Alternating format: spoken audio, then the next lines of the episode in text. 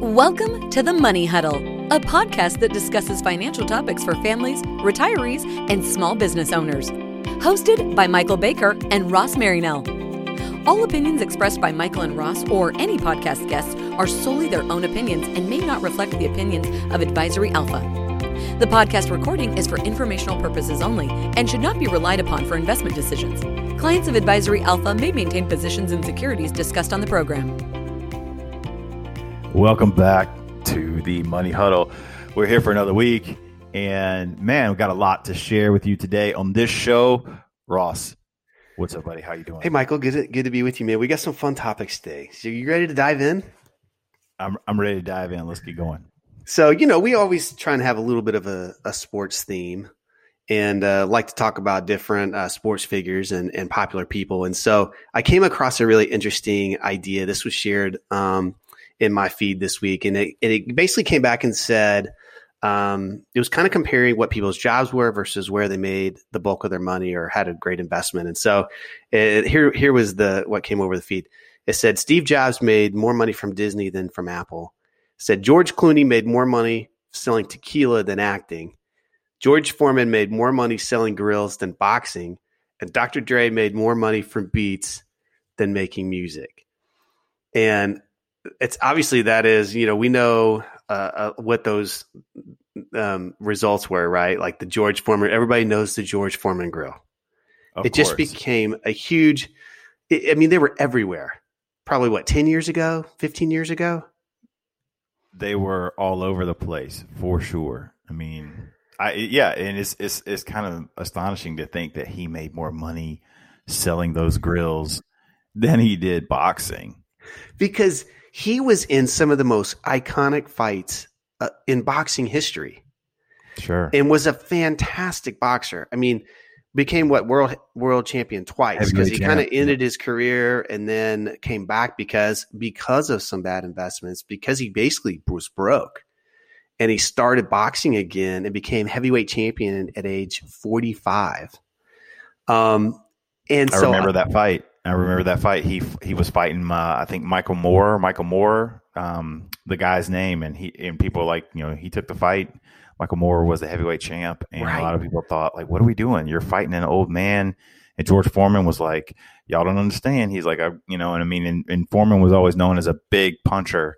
And he always had a puncher's chance. And sure enough, like, he weathered, like, getting beat on for a little bit. And then he just clubbed Michael Moore. And everyone's like, well, there you go. So I thought this was a funny backstory. I did not know this. Okay. So I started doing a little research on how did the George Foreman get to represent this grill. And believe it or not, this was in the mid-90s, 1994. George Foreman was regaining popularity, but there was also a very, very popular wrestler from the World Wrestling Federation by the name of Hulk Hogan. Everybody remembers Hulkamania, right? Do you know Hulk's business manager gave him three options for a product to endorse? One was a blender, one was a meatball maker, and the other was a grill. And you know what Hulk chose? He didn't pick the grill. I know that. The Hulkamania meatball maker. And he passed on the grill. And the business agent shared a client. That client was George Foreman. George Foreman agreed to represent the grill and ended up making something reported over $250 million. Wow. So the big picture story, I wanted to share that because – one, obviously, these individuals never really quit their day job, right? George Clooney's still acting. George Foreman was boxing at age 45. Dr. Dre, I'm sure, is still making music. Has been making music, but they had these side businesses, these opportunities that came into their world that they capitalized on and made enormous money. And so the thinking is, never quit your day job, but keep your eyes open for other income opportunities in areas that interest you, that you have a particular skill in, and that just become available to you. Or you could just be a heavyweight boxing champion and get endorsement deals. It's like either way, right? Whichever path makes more sense for you, you go that way. But I guess you never know where that next opportunity is going to lead and what it might make for you, and what your outcome might be. No question. Well, I will take your talking points, and I'll transition us into this segment that you want to call "Investing is Hard," right? So we want to start. I want to start a recurring segment. Investing is hard. And by no means are we trying to throw shade at anybody, but we want to teach and also enlighten folks about just the perils that come with investing and money and all the different emotions and biases and everything that comes with investing in capital markets. And so I'll kick this segment off with, I'm actually doing some graduate work right now, and I have to write a paper. I have to do a book report. And one of the books that I've chosen is a book I read several years ago. And it's a book written by Gary Belsky and Thomas Gilovich, Why Smart People Make Big Money Mistakes. This is one of the first books I read when I was getting into behavioral finance, and kind of kicked that off for me in a big way. And one of the passages in here is you can know too much. Knowledge is power, but too much information can be destructive. Studies have shown that investors who tune out the majority of financial news fare better than those who subject themselves to an endless stream of information, much of it meaningless. And I just thought, man, is that not like a perfect summation of what we're dealing with right now? I mean, this book was written years ago. Right. And if you think about how plugged in majority of people are, right? I can't say we all, but majority of people are plugged into 2 to 3 different social media platforms. My parents' generation, probably your parents' generation, they don't do social media as much as they do, like just have the cable news, whatever of their choice, running in the background. It's just like constant bombardment of information, and how that does not enable us to be, we think it's enabling us to be informed and to make better decisions. But the data shows that it does the exact opposite. It helps us, it makes us more emotional, and where we make worse decisions. Right. It increases the impulsiveness, right, of investing decisions when maybe the best course of action is just to be still. And yeah, there's noise, and there's constant information being bombarded on the screen to create sort of a decision, right, or to get you thinking and to move you emotionally to another place, when maybe we just kind of take a deep breath. Think about why we're investing in a particular business, what that business does. Are we still comfortable with how it's operating and how it produces money? And kind of put all that aside. I mean, we referenced a 200-year-old book last pod that was talking about behavioral investment in this, and it doesn't change, right? The behavioral patterns are consistent, even though it's a completely different era and a different way that we're investing and getting knowledge. The outcome of how we make decisions is still very consistent over decades. No, I would agree with that. And, I think about this political spectrum, and it seems like everything just continues to push us to, and I'm guilty of this. Most of us, I think, if we're being, objective about our own selves, everything is pushing to like this binary good versus evil, red versus blue, market, we're going to take the market off. The market's going to crash and crumble, and we're losing discernment and really being able to kind of think through like next level thinking on multiple fronts. And so our brains, we're just not wired to do that cognitive heavy lifting. So we shift to like our defaults, our little heuristics, our rules of thumb, our all of our things, which data continually shows us they short circuit our success. And so that's where I wanted to lead with, and I think you had a couple of funny ideas to share here. So we'll buck up and go for that ride. So there was some honest posting that happened through my feed this week, where one individual just kind of made the claim. They said, "Hey, listen, investing is hard, right? This is the segment." They had talked about buying AMD. That's a stock, AMD stock, at $9 a share. Sold it for $20 a share, felt great, doubled their investment, and now it's trading at $83 a share. Someone else chimed in and said, well, hey, that's okay. I bought Netflix at $12 a share, sold it for $30, you know, a nice profit, right? $18 share profit. And of course, now Netflix is trading for $543 a share. It takes a lot of commitment to stay invested through that type of enormous return and not get shook or not think the end is imminent, that it can continue to go. So Michael, there's a couple of out there. Do you have one? Any investment regret that you go, man, I had this and I was right there? I don't know. Well, yeah, I mean, so yeah, for sure I can share.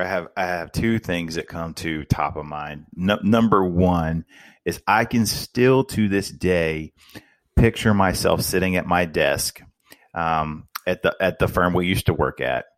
And this was years ago, but seeing the news, breaking news about this new internet money called Bitcoin. And it was like now available. And I just kind of turned my nose up at that. And normally I'm like, you know, let me just throw a few bucks at it, just see what happens. And I've, you know, I mean, all of us have done the math. I mean, a $500 or $1,000 investment in Bitcoin when it was, you know, 7 cents per would be, you know, insane wealth at this point instead. So, you know, so I remember that. And then I also, I tend not to look at IPOs at all. I you know, most of the time, I especially in this environment last couple of years, I tend to ward off looking at IPOs. But I did put a little bit of money in Facebook when Facebook went public. And which was like $40 a share. Which, yeah, that was the price point that I actually was able to buy some shares at. And then, you know, it went down, I think, to 17, 18 a share. And I thought, you know, got duped again. And so I just took my lumps and I exited that. Thankfully, it wasn't a large, it was more of a dip in my toe in the pond. I didn't put a significant amount of money in there. But I took, you know, instead of just saying, well, let's just see how this goes, I started looking at the company, like, how they're going to make money. This is dumb. People don't do anything but argue and post videos on Facebook. Like, this is just kind of silly. And, you know, obviously if I'd have held it, you know, I would have been, it would have been a nice investment. So $17 to $264. As I say, well, you know, I think Bitcoin is one that we probably all have some people in our lives that work early to the Bitcoin game and just sort of used it as almost like a novelty, right? I mean, several years ago, where it wasn't uncommon, especially if you had a technology background and you were familiar with how to store it, you weren't nervous about trading it or being duped or taking advantage of, then it was pretty frequent that people would just do it for fun, right? So they'd use it to buy any kind of low-level product or service or sale or trade with somebody that right. they wanted to. And I remember having a friend that at the time probably probably traded somewhere between 50 and 100 Bitcoin. And it doesn't seem like much. I mean, at the time, like we were kind of chatting before, I was like, that's almost like going to the casino and carrying around, you know, some casino chips. I mean, you gave $100, right. You got $100 worth of chips. You walked around the casino, you threw them around. You knew that at any point in time, you could walk back to the cashier and get your money back. And that's really what it was kind of used. The price wasn't moving that much. And so you didn't have a lot of concern over using some to buy anything because it was basically worth what you were buying it for. And you didn't know. I mean, nobody knew that it was going to explode and become this, whatever you want to call it, store of value or. Only the truest of believers thought that. Right. You know, and I would say the jury is still out for a ton of very smart people who are not convinced on Bitcoin. But, you know, do you have a story? Bitcoin is worth $1.1 million today. I'm like, can you imagine you can't even think about it, right? You just have to block it out of your memory. No, I was kind of going back through the memory banks of trading activity. There wasn't anything that really stuck out to me. I'm sure I'll have that moment before long. But moving on. So that's investing is hard this week. Never beat yourself up. There's a lot of folks out there that have made a return and left money on the table. But this is, you know, one of the things I will just, you know, bookend that conversation with is saying, you know, this is one of the areas where I truly believe the value of an advisor. And the reason being is every person has their lived experience, but advisors have the shared knowledge of lived experiences across, you know, hundreds, sometimes thousands of investment stories. And collectively, that wisdom compounds over year after year after year, where, you know, it's not to say that you specifically as an investor can't learn these lessons over time. But our period of learning and wisdom accumulation is condensed considerably because we're dealing with this day in, day out, and hearing all different types of tales and investment stories, planning stories, you know, and that collective wisdom benefits clients just from having someone that they can trust and they objectively can talk through different decisions and help them make choices. That's just my view on that. So next up, you were telling me before we were talking about the show, you're saying that you saw an interesting tweet come out this week about JP Morgan, and I think this is indicative of the way that our economy is shaping, and it kind of dovetails with some of the jobs ideas and conversations we were having over the last week. Yeah, so JP Morgan Asset Management puts together a pretty good slide deck, and this particular slide that I'm looking at focused on what they call sector share of GDP, employment, and S&P 500. And I want to hone in on the technology sector. And so, as we know, the technology sector represents a pretty large portion of the S&P 500.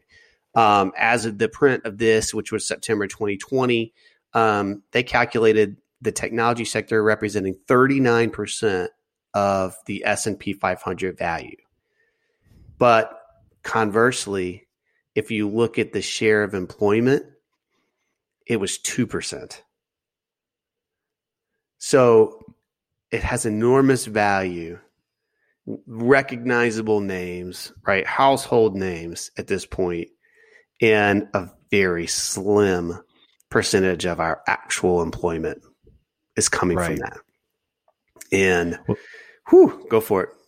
Well, I think that speaks to just the power of technology and how it speeds up so many things and it allows efficiencies to create where in the past you needed people, you don't necessarily need that human capital to operate. And so one of the things that came out this past week that I just read, it was a part of the economic thing that First Trust puts out each week with tracking of the coronavirus. And it was, and part of that, it said a recent survey by Cisco of 1,569 business executives, knowledge workers, and others who are responsible for employee environments in the post-COVID era concluded that working from home is, quote, the new normal, with over 90% of respondents saying they won't return to the office full time, even after the pandemic is over. And so you can thank technology for that type of disruption. Now, I think 90% is probably high. I think they'll probably be, there's massive disruption happening right now. I think there'll be some settlement, and those numbers will come back down, because I think obviously there are going to be people that can manage themselves very effectively at home. And there are going to be people that probably need some structure, just the routine of going to the office, being present, doing your work. But I think there's going to be this growing segment of employment where there's flexibility, where you can work remotely, but maybe you have to be in the office once or twice a month for specific meetings.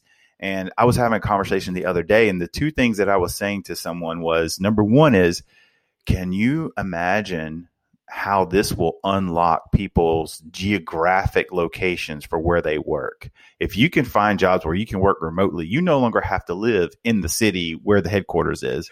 You can work, in rural communities, you can work in the suburb, you can live in the suburbs. You don't have to be locked into a location just because of your employment. And then number two is, I've been saying this, I feel like jobs are starting to flatline in the recovery. And I think it's because a lot of these jobs that are, that were moved out or immediately left, companies have had to downsize and they've had to become very efficient to survive.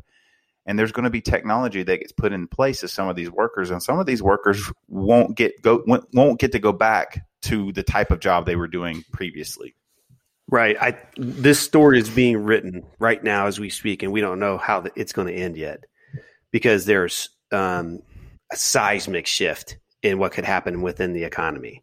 For example, we could here locally in a suburb of Charlotte, North Carolina, we could benefit temporarily from an influx of people, right? Because it's we're especially for retirement age folks who are on a fixed income, who aren't working any longer, right? They don't need the proximity to a particular corporation or job, can choose where they want to live, right? And do you want to live in a state where you're paying $10,000 in property tax a year or $3,000 in property tax a year? Absolutely. Do you want to live in a state that is taxing you for Social Security income or one that's not? And those decisions become pretty simple. But what you alluded to and what is potentially going to come on the horizon is working professionals leaving. And when working professionals start to leave and flee to low tax states or better living conditions, you want to live in near a coast or whatever that might be. I think this is a migration we have not really seen yet in obviously high tax states that are having budget issues. We could see this snowball, and I'm not really sure how this is going to end. And I'm nervous, very much so, about some of those areas losing working professionals that can have the freedom now to move. I think it's starting. And the reason I say that, I'll give you some anecdotal boots on the ground evidence. Okay.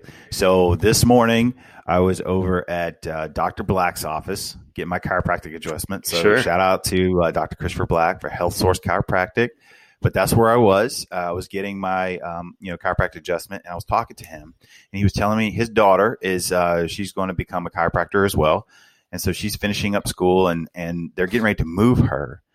And he started telling me about his experience trying to rent a U-Haul, and he said, I thought I could get one right over here, and he said, no, I'm having to drive like to the other side of TGK, which isn't far, but it's probably 30 minutes out of his way to go get a truck. And he said, man, what's going on? And he said the lady that he was dealing with said, we're having all kinds of logistical issues right now. She said that right now in the state of California, he's like, you cannot get a U-Haul. You can almost not get a U-Haul at all in the state of California. He goes, 90% of the U-Haul rentals have been one way. So right. we've heard and we've seen people talking about people leaving California and possibly leaving New York, and who knows if this is just a short-term trend, but I think that with this disruption that we're seeing, obviously, some of these states have been more punitive with their measures with dealing with the virus. I think some people have just said, you know what, enough's enough, and we're out of here. Right. And what got us started in this conversation was how much, just going back to technology, how much revenue and how much just growth these companies can experience with a fraction of the employment that other industries have needed in the past to grow, right? A Walmart can't grow like that. They have physical locations. They have staff that staff each of those locations. There's employees everywhere. And a technology company that does not have to grow their footprint and just can grow their sales they can generate expanding revenues without expanding their employee base. And that's scary. It's scary about the future of employment opportunities in 5 years, in 10 years, if it's not already right now.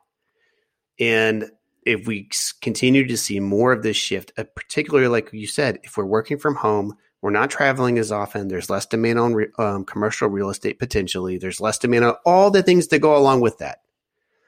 And all the people that work to support a building or the type of expense that a company might have to employ to get all the right equipment in that building, et cetera.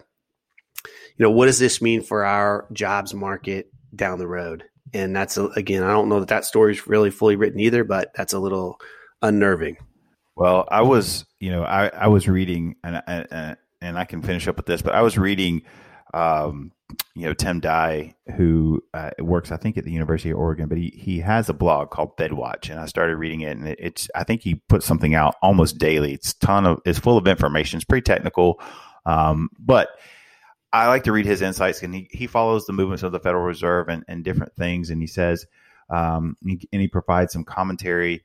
And, he was recently on, Josh Brown's podcast, and they were talking about this need for stimulus, and why did Trump walk away from doing the stimulus package? And won't get into the political narrative that they discussed. However, they made a point, and this is what I have continually felt myself, is this environment, this is the very type of environment where income inequality and wealth inequality is exacerbated, because a lot of your, white collar jobs, a lot of your people who have college degrees, they're doing okay. I'm not saying everybody's doing fantastic. It's not what I'm saying, but we're weathering. We're trying to limp through this thing.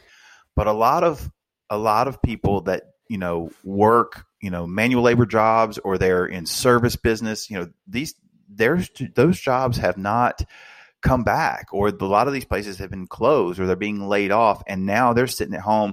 And those are the families that really need the stimulus. They need the extended unemployment. They need the stimulus checks to kind of get through this thing.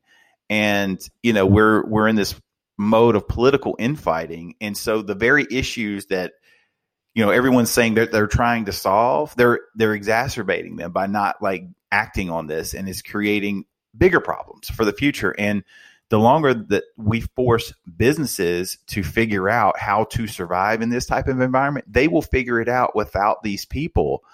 And then those jobs don't come back. They're like, no, our profit margins are fine. We survived.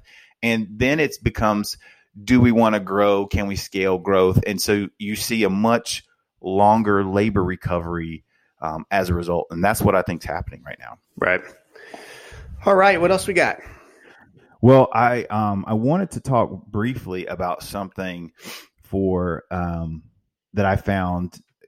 I was reading some more economic commentary from First Trust again, and one of my economists, is that I like is Brian Westbury. I mean, I think we have a lot of similar views, but I think Brian is one of those voices out there. He's not afraid to kind of say what he thinks, and we'll look to back it up with data. But they put out talking points for September. And he said in September, the Federal Reserve stated it expects to hold short-term interest rates near zero until two things happen. Number one, the U.S. unemployment rate is back to normal, which he's saying around 4%. And I'm like, anyone that's trying to say we have a normal unemployment rate, I think it's just speculation at this point. What's going to be normal? We don't know. But number two, inflation is running at or above 2%. And that was a big shift that the Federal Reserve made. Instead of saying we got a 2% target, they shifted to a range where they've even said we may allow inflation to run over, may go over our previous target just to avoid having to raise rates too quickly. And he's saying the Fed does not expect to achieve both of those goals, full unemployment and inflation at or above 2% until 2024. So one of the motivations is obviously to commit a near zero interest rate environment so that to incentivize risk taking. So we want to get people, to disincentivize people from just sitting in cash. And I think this is kind of going back, if you remember back to financial crisis times, how many people are like, man, I'm getting nothing on my cash in the bank. And at what point is it more painful to sit in cash than it is to, potentially have money at risk in the market? So there's not as much competition for stocks as there used to be, right? Even 15 years ago, if you could get a reasonable bond interest and you could get a more, let's say, stable price movement from a bond and make 3%, 4%, 5%, 6%, then some people would choose that versus having a potentially higher return in a stock that's going to offer more periods of extreme volatility. And so as the bond interest rate continues to fall, it's much more difficult to make any real money. I guess I said interest above inflation in high quality bonds. Then the appetite to go move into stocks can grow, right? Because there's just not as much competition for those dollars as there used to be. And I think that's the Fed's point, right? It's to stir economic activity. It punishes, in some cases, people with a lower risk tolerance that want to earn a reasonable return without taking the type of price risk that they can in a stock. And over time, as those bond prices have continued to fall, it has probably pushed more people into stocks than they may otherwise want, you know, than they may otherwise choose to be. So it's probably working. What do you think?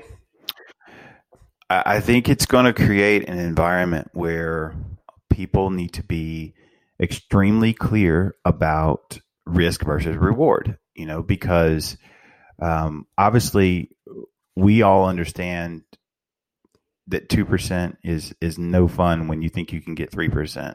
And 3% is no fun when you think you can get 5%. But when you kind of default everything down to zero as your starting point, it's like, well, what additional amount of risk? And when I say risk, we all think about downside risk. There's risk to the upside too, right? I mean, the market could go up and you could be rewarded, but it's, so I should probably say volatility. What additional amount of volatility can you accept? And this is where I think, you know, markets like this really distort a lot of things. And one of them being is people getting further and further out on a limb than they may be comfortable with because they're seeing, you know, the rewards happen. Obviously, lots of stuff happening right now. The Fed's propping up, you know, the markets. They're being extraordinarily accommodative.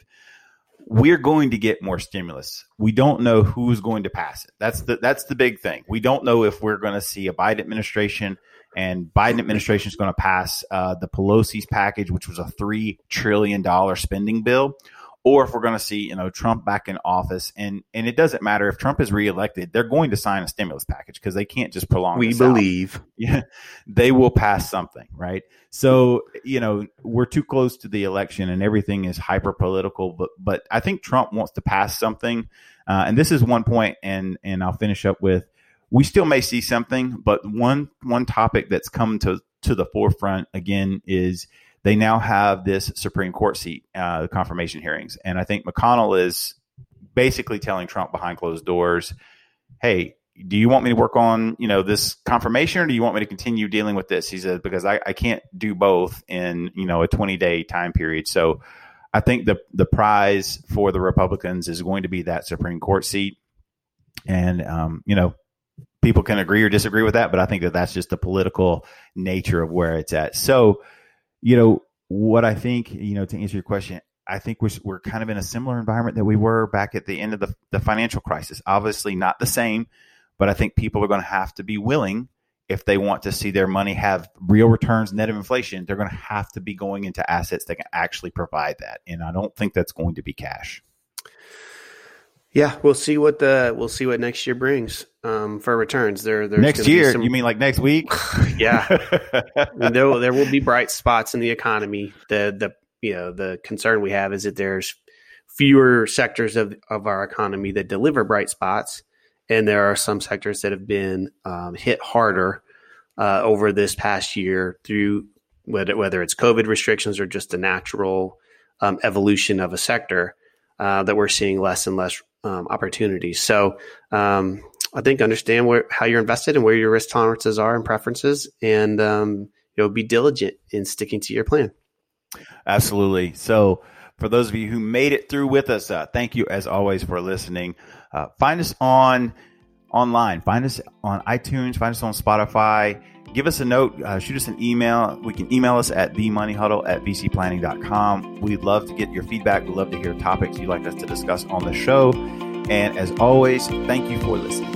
We'll talk to you next time.